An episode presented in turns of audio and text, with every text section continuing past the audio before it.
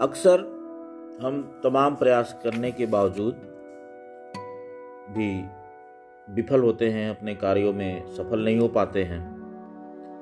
खूब प्रयास करते हैं, खूब मेहनत करते हैं।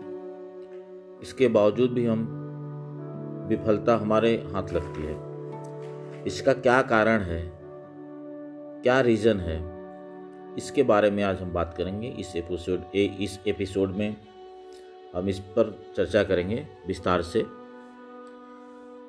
असावधान, निर्बल, रोगी, अनियमित, अव्यवस्थित, दीर्घसूत्री। दीर्घसूत्री का मतलब होता है काम को करने में देरी करने वाला। किसी काम को टालने वाला। निराश, हताश, अस्त व्यस्त, आलसी प्रमादी क्रूर, कठोर, स्वार्थी, स्वेच्छाचारी, चंचल, शीघ्रकारी। शीघ्रकारी मतलब जल्दीबाजी में, जल्दीबाजी करने वाला, किसी काम को बहुत जल्दीबाजी में करना। कंजूस, लोभी तथा नास्तिक व्यक्ति असफल होता है।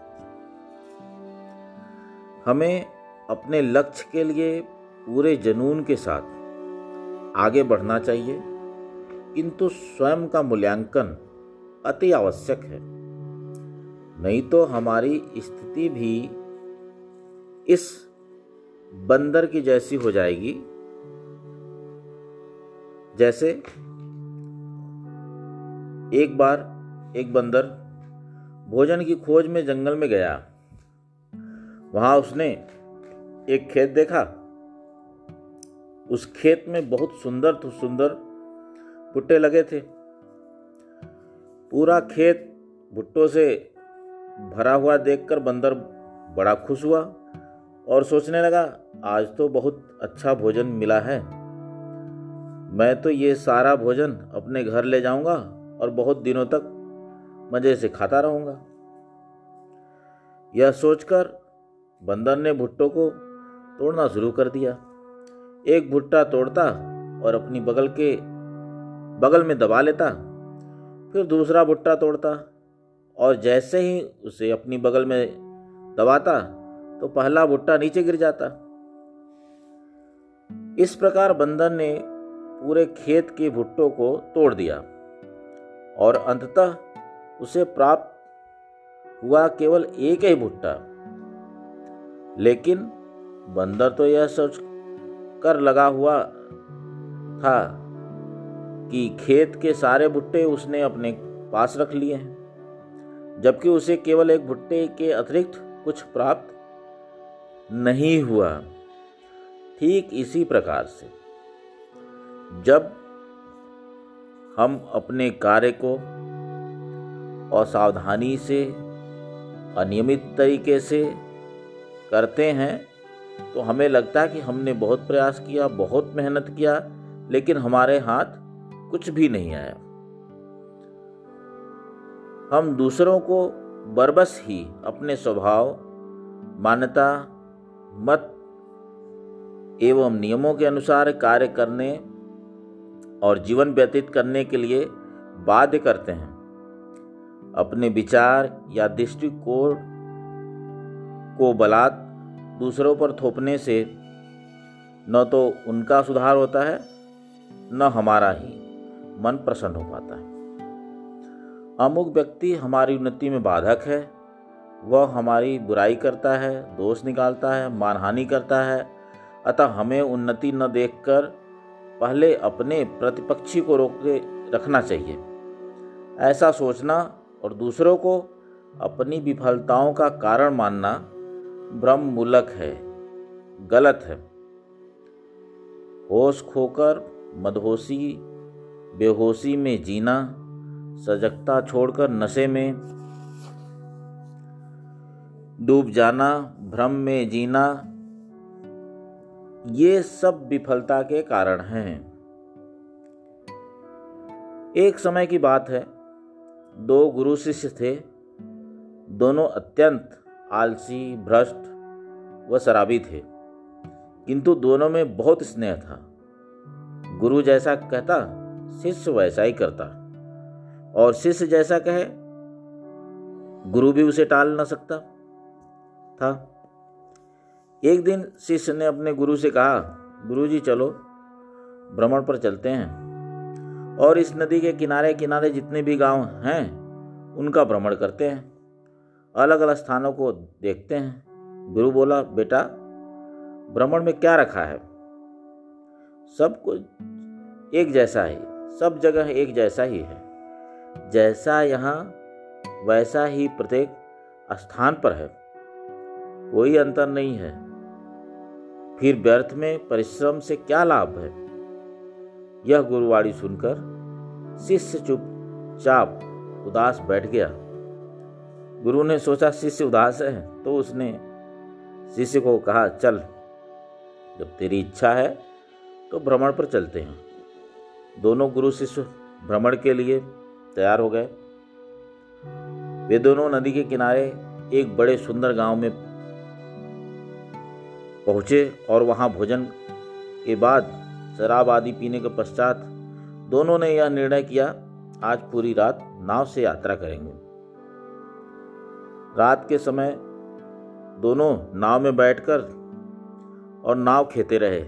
जब दोनों पूरी तरह थक चुके थे और नशा भी कुछ कम हो गया था तो दोनों ने निर्णय लिया कि यात्रा रोक दी जाए। दोनों थक, दोनों रुक गए। दोनों को गहरी नींद पड़ी।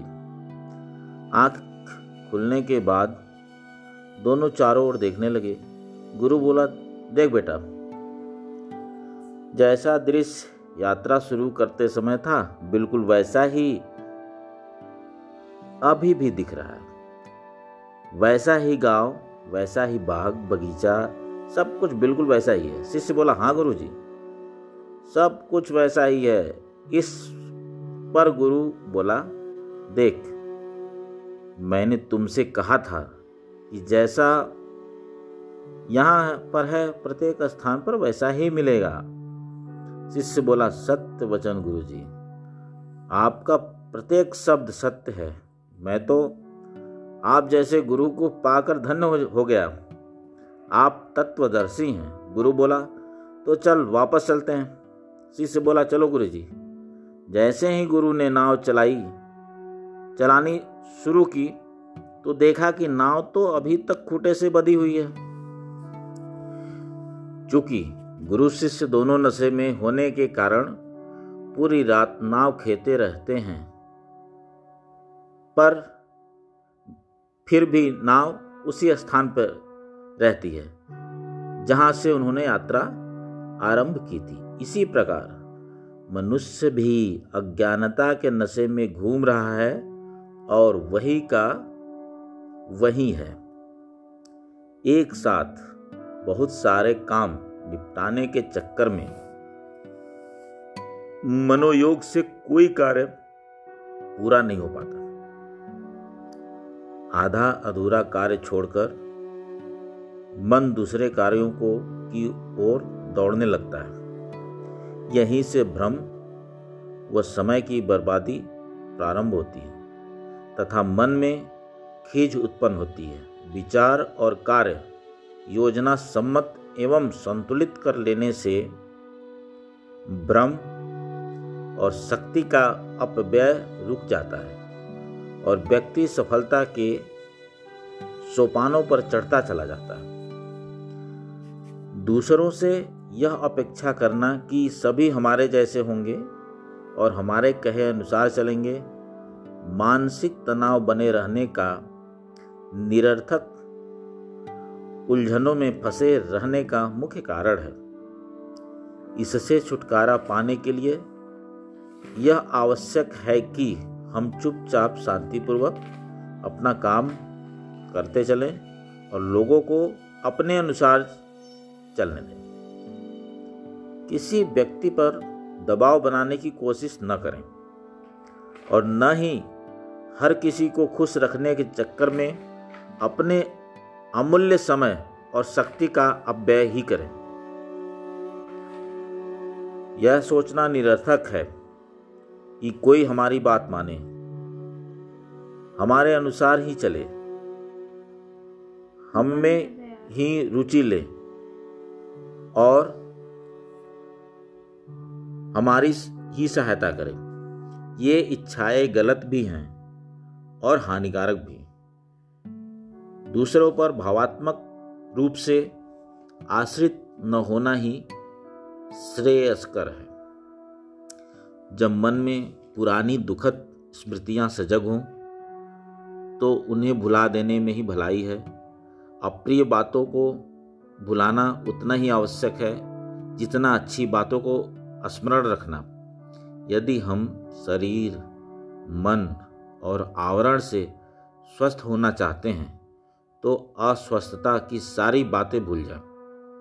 यदि कोई अपना प्रिय व्यक्ति हमें चोट पहुंचाता है, हमारा हृदय दुखाता है तो हमें उन कष्टकारक, अप्रिय प्रसंगों को भुला देना चाहिए उन बातों पर ध्यान न देकर अच्छे व शुभ कर्मों में मन को केंद्रीभूत कर देना चाहिए चिंता से मुक्ति पाने का सर्वोत्तम उपाय है दुखों को भूल जाना। कोई गवाकर भी आबाद नहीं होता। कोई गवाकर भी आबाद होता है और कोई पाकर भी बर्बाद होता है। उत्तर समय के गर्भ से धीरे धीरे प्रकट होता है। इस बात पे ध्यान रखना है कि कोई गवा कर भी आबाद होता है और कोई पाकर भी बर्बाद होता है। अतः समय के गर्भ से धीरे धीरे उत्तर प्रकट होता है।